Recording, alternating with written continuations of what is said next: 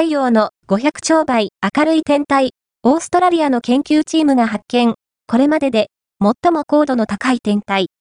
オーストラリア国立大学 ANU は2月20日現地時間太陽の500兆倍明るい天体を発見したと発表した。宇宙で最も明るい天体と言われるクエーサーの一種で、これまでに確認している天体で最も高度が高いという。今回見つかったクエーサーは